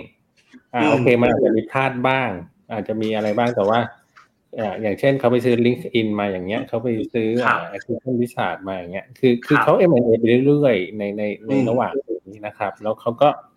มี Minecraft Minecraft ก็ซื้อคุณ Minecraft คุณลงทุนแมนครับครับครับเขามีจุดเด่นที่ค่อนข้างรักษาความได้เปรียบอยู่ตลอดเวลา แล้วก็เป็น B2B หมายความว่าเขาเน้นเขารู้ว่าเขาเก่งอะไร คือในอดีตเขาก็อาจจะพลาดนะครับ แบบไอ้พวก Windows Phone อะไรต่างๆ แต่แต่สุดท้ายเขาแล้วเขารอดมาได้แล้วก็ไปเน้นที่พวกเอ่อพวก B2B แล้วก็เป็นคลาวนะครับ คือตอนนี้คลาวเขาก็เป็นผู้นำของโลก คือถ้าเกิดเราสังเกตเห็นไอ้พวก Microsoft Team อะไรที่เราต้องประชุมกันเราต้องใช้นั่นแหละครับ ก็คือมันมันก็ถูกบังคับมาจากตัวตัว Microsoft ตัว Windows ที่ที่แถมมาจากพวก Office พวกนี้นะครับ ก็บริษัทนี้เรียกได้ว่าก็น่าจะครองแบบนี้ไปอีกสิบปียี่สิบปีอยู่ตลอดเวลา เพราะว่าความเป็นองค์กรอะมันเปลี่ยนยาก เพราะว่า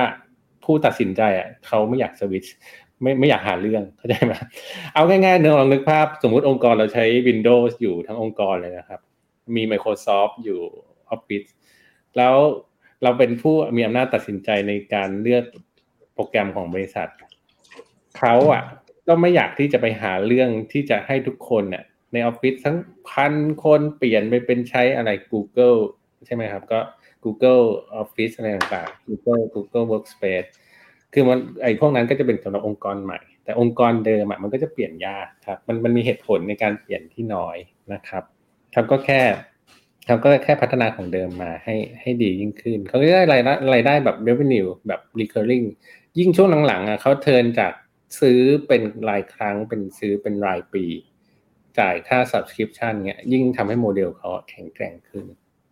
ครับ ครับผม โอเคเหลืออีกสามตัวตัวต่อไปอัลฟาเบตโอ้โหผมชอบอินโฟกราฟิกของลงทุนแมนมากเลยครับ ครับ ก็อัลฟาเบตเนี่ยคนจะคิดไม่ถึงว่าเขาเขาเป็นใครนะ แต่ผมว่าจุดเด่นของเขาคือคนที่มีข้อมูลเยอะที่สุดในโลก แล้วถ้าเกิดเคยได้ยินว่า Data คือ N คือ oil ใช่ไหมครับเอ่อคือข้อมูลคือน้ำมันในยุคนี้นี่แหละ Google คือเจ้าของน้ำมัน เจ้าของบ่อน้ำมันที่เยอะที่สุดในโลกเลย แล้วมันสามารถทำอะไรอย่างอื่นได้อีกเยอะมาก เช่นโครมนำเสนอสิ่งที่สิ่งที่ดีที่สุดในการเซิร์ชค้นหา ซึ่งซึ่งก็แน่นอนอยู่ YouTube มันก็เป็นข้อมูลของวิดีโอ รวมไปถึง Google Map อย่างเงี้ย แผนที่เราไปไหนก็ก็เปิด Google Map นอกจากนั้นยังมีสิ่งที่คนอาจจะยังนึกไม่ถึง ก็ก็คือไอตัว Android รู้ไหมครับว่า Android มีส่วนแบ่ง 80%ของทั้งหมดเลยนะครับ มือถือทั่วโลกไม่ใช่ iOS นะ แต่คือ Android โอเคก็ก็คิดว่าเขาอะก็เป็นอีกคนหนึ่งที่เราถือเรามีส่วนร่วมกับเขาเป็นเจ้าของการการซื้อหุ้นก็คือมีส่วนร่วมกับเป็นเจ้าของนะครับ ถ้าเกิดมีแนวคิดอย่างเงี้ย นอนไปตื่นขึ้นมาไม่ไม่มีสะดุ้งอะเพราะว่าเราก็ไม่ต้องลุ้นว่าคนจะจะใช้ Google อยู่ไหม มันมันไม่มีแบบสะดุ้งตอนกลางคืน เรียกเรียกได้ว่ามันมันน่าจะไปได้เรื่อยๆนะครับสำหรับบริษัทครับผมผมผมชอบ mission ของอัลฟาเบตมากเลยครับ ส่วนตัวเนาะเขา analyze data เขาบอกว่าพนักงานอัลฟาเบตทุกคนเนี่ย ตื่นเช้ามาจัดระเบียบข้อมูลของโลกใบนี้ทั้งใบ และให้ผู้คนใช้ประโยชน์จากมัน โอ้โหพูด mission แค่ประโยคเดียวนี้ฟังแล้วสะเทือนเลยนะฮะเป็น mission ที่ strong มากนะครับอะบริษัทถัดไปครับผมวีซ่าโอ้โหวีซ่านี่นึงครับบริษัทดีๆมันจะ mission ชัดนะครับ อย่างอย่างเช่นก่อนหน้านี้คือ Microsoft ก็คือ empower ตัวองค์กรก็ชัดเลย แล้วก็ตัว Google ก็คือ organize data ก็ชัดเลยว่าเขาจัดการข้อมูลจริงๆอะต่อมาวีซ่าก็คือวีซ่าเป็นธุรกิจที่ผมว่าเป็นโมเดลที่มันไม่มีต้นทุนเลย อันเนี้ยถ้าเกิดนับเป็นเป็นจุดเด่นของมันนะ คือ net margin มันจะสูงมากสูงแบบ รายได้ที่เพิ่มขึ้นไหลลงเป็นกำไร เพราะว่ามันใช้ระบบเดิม มันไม่เหมือนแบบธุรกิจอื่นต้องสร้างโรงงานหรือสร้างอะไรเพิ่ม อันเนี้ยคือมันมีเน็ตเวิร์กของเดิมอยู่แล้ว อย่างมากก็แค่อัปเกรดตัวตัว infra ให้มันมันรองรับ transaction ที่มากขึ้น แล้วยิ่งยุคโควิดโควิดล็อกดาวน์อะไรต่างๆเนี่ยคนก็หันมาแบบ ใช้ตัวตัวเครดิตกันมากขึ้น ตัวตัว cashless มากขึ้น ซึ่งเครดิตการ์ดอะคนจะเข้าใจผิดว่าเอ้ยคนไม่ใช้หรอกเอ่อเพราะว่าบริษัทพร้อมเพย์กันหมดแล้ว แต่อย่าลืมว่าทั่วโลกไม่มีพร้อมเพย์นะครับมีแค่ประเทศไทย แล้วก็ยกตัวอย่างถ้าเกิดเรามีเครดิตพร้อมเพย์คือเดบิตถูกไหมพร้อมเพย์คือแบบตัดเงินเราไปทันที กับเครดิตก็คืออีกเดือนหนึ่งค่อยจ่าย ทุกคนก็อยากจ่ายเครดิตมากกว่า เพราะว่าถ้าเกิดเราจ่ายเงินทันมันก็โอ้เราก็เลื่อนการจ่ายไปอีกเดือนหนึ่งเพราะฉะนั้นเครดิตมันก็จะมี มันก็จะมีตลาดของมันที่ไม่ไม่หายไปไหนหรอก ไอตัวตัวตัวเนี้ยมันก็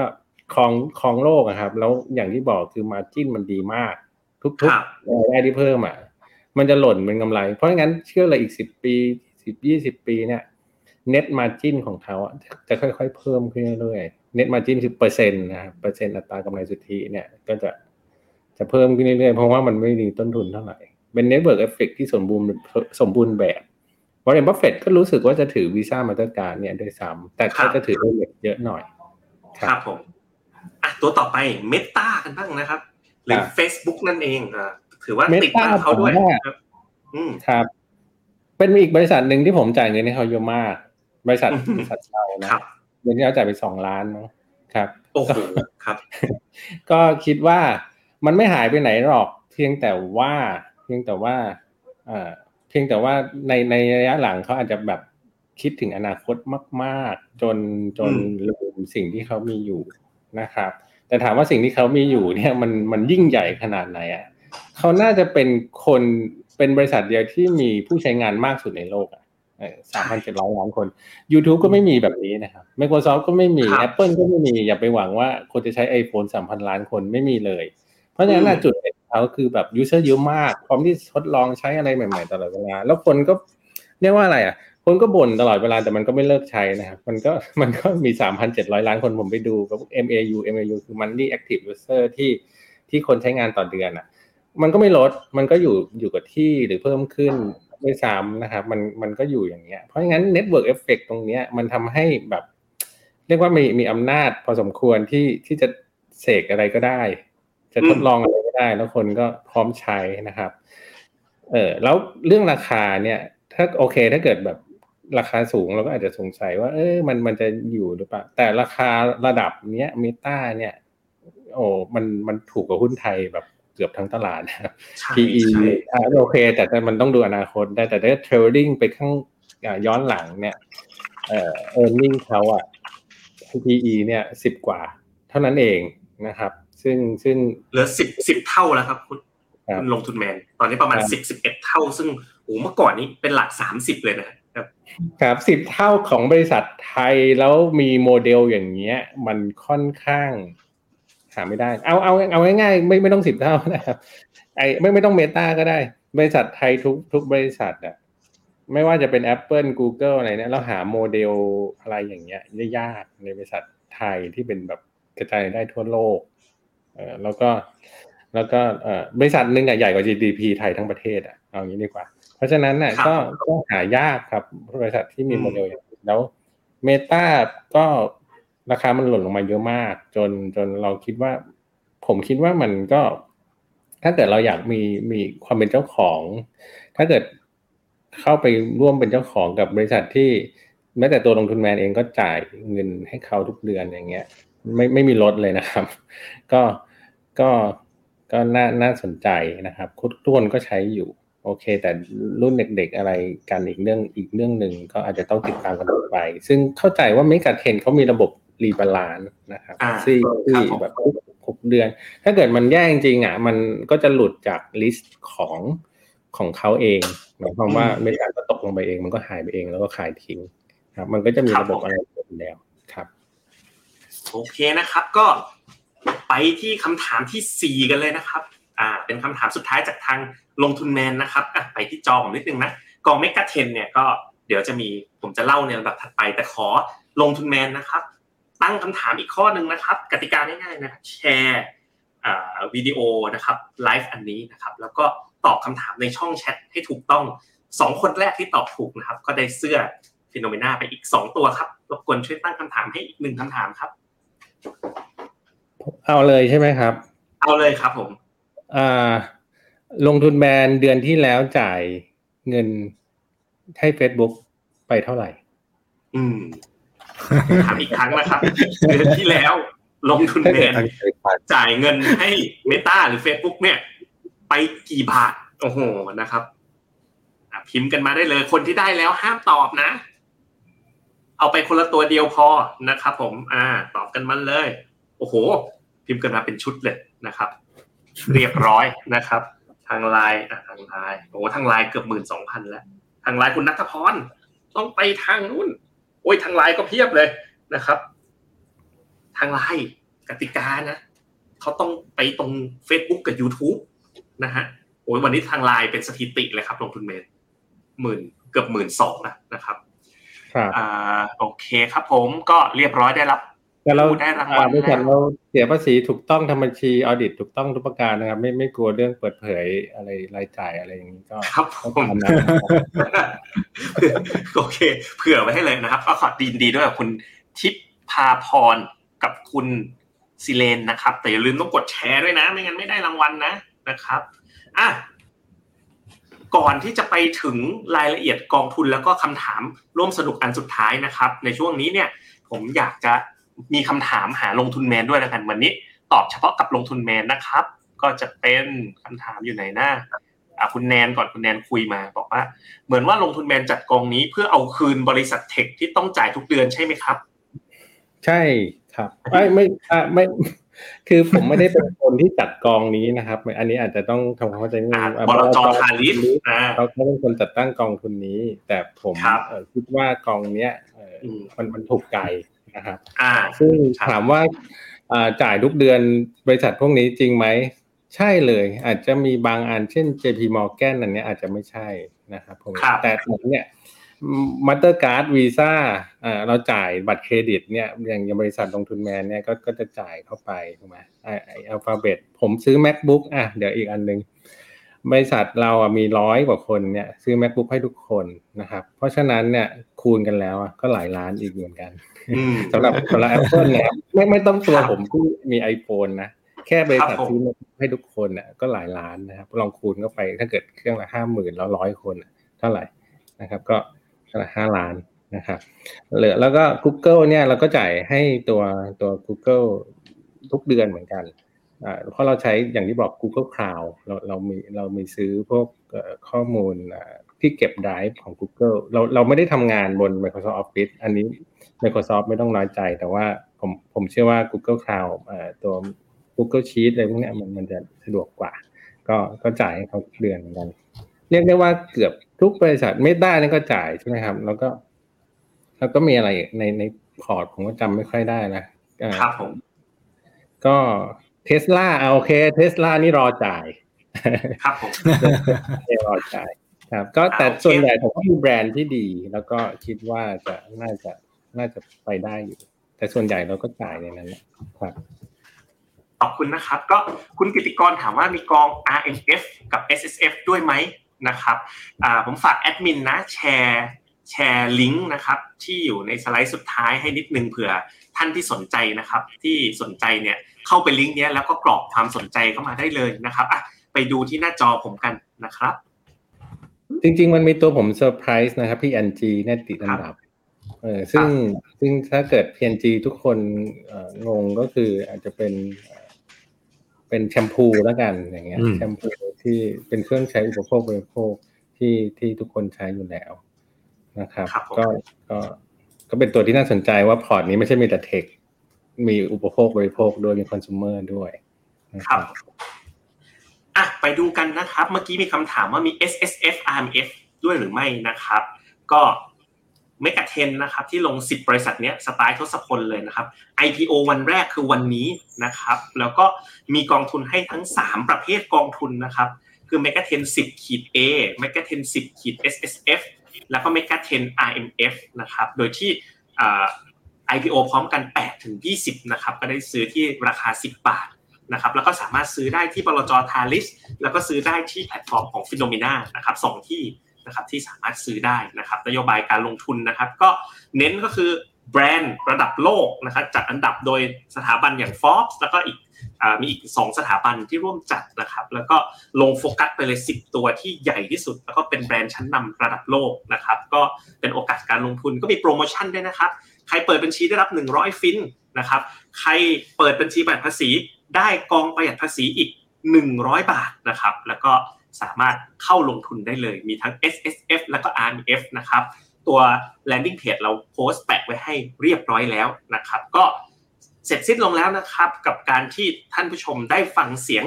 ลงทุนแบนตัวเป็นๆหลังจากที่ ได้รับความรู้กันมาหลายหลายปีนะครับ วันนี้ก็สุดท้ายนะครับ ปิดไลฟ์นะครับ เราปิดไลฟ์แล้วขอเชิญลงทุนแมนนะครับ ช่วยทิ้งท้ายนะครับ แล้วก็จบไลฟ์กันแต่เพียงเท่านี้เลยครับ ครับก็ถ้าเกิดจะพูดถึงเรื่องเมกะเทนนะครับ ก็กองทุนนี้ผมว่าก็น่าสนใจ แล้วก็ถ้าเกิดเราอยากเน้นๆจุดเด่นอันนี้ก็น่าจะเป็นเรื่องเรื่องโฟกัสมากๆ คนอาจจะมันก็จะตามมาด้วยความเสี่ยงนะครับ ก็คือหมายความว่าเราจะมี concentration risk ในสิบตัวนี้ แต่ในในขณะเดียวกันเนี่ย ถ้าเกิดไปดูไส้ในอะสิบตัวเนี้ยเป็นเป็นแต่ละตัวเนี่ยมันมีมีรายได้กระจายอยู่ตามแต่ละประเทศทั่วโลกไม่ว่ารัสเซียจริงๆ Google เขาทำธุรกิจในรัสเซียนะครับอินสตาแกรมก่อนหน้ามีสงครามรัสเซียเนี่ยอินสตาแกรมเป็นอันดับหนึ่งในโซเชียลของรัสเซียนะครับแต่ว่าพอรายได้เขาหาย เพราะว่าถูกรัสเซียแบนใช่ไหมครับรายได้เขารายได้เขาก็ไม่ได้หายไปเยอะ อันนี้เป็นตัวอย่างหนึ่งเพราะว่า รายได้เขากระจายอยู่ทั่วทุกประเทศทั่วโลกเลย แม้ว่ามีประเทศไหนประเทศหนึ่งอะน้อยไปก็ก็ไม่ได้เป็นเป็นประเด็นมากสำหรับบริษัทเหล่านี้ เพราะมันมีมีความแข็งแกร่งทางด้านการกระจายรายได้ แล้วมันไปแทรกซึมอยู่ในทุกๆธุรกิจของของของของในชีวิตประจำวันของเราอะคนจะคิดคิดว่าพวกนี้เป็นเทคแต่จริงๆแล้วเนี่ย ทั้งอย่าง Google อย่างเงี้ยมันเป็นห้องสมุดถูกไหมครับ YouTube มันเป็นทีวี อย่าง Facebook เป็นนิตยสาร Apple มันก็เหมือนเป็นเป็นหนังสืออย่างเงี้ยครับ คือจริง ๆ แล้วมันเป็นธุรกิจดั้งเดิม แต่แต่ว่าในโลกเนี้ยมนุษย์ยุคนี้มันเปลี่ยนพฤติกรรม อย่าง Amazon เนี่ยก็คือ e-commerce เนี่ยของเขาก็น่าจะเป็นเรื่องเรื่องค้าปลีกเป็นห้าง อันนี้ก็เปลี่ยนเป็นแอมซอนนะครับ ก็ก็น่าสนใจครับกองทุนนี้แต่ทั้งนี้ทั้งนั้นก็ลองศึกษาข้อมูลกันก่อนเพื่อให้ การตัดสินใจมันรอบด้านจริง ๆ ว่าเราเหมาะกับกองทุนประเภทนี้จริง ๆ แล้วก็ฝากติดตามลงทุนแมนกันด้วยนะครับ กดไลค์แน่นอนครับผม ได้เลยครับสำหรับวันนี้ FINNOMENA LIVE นะครับ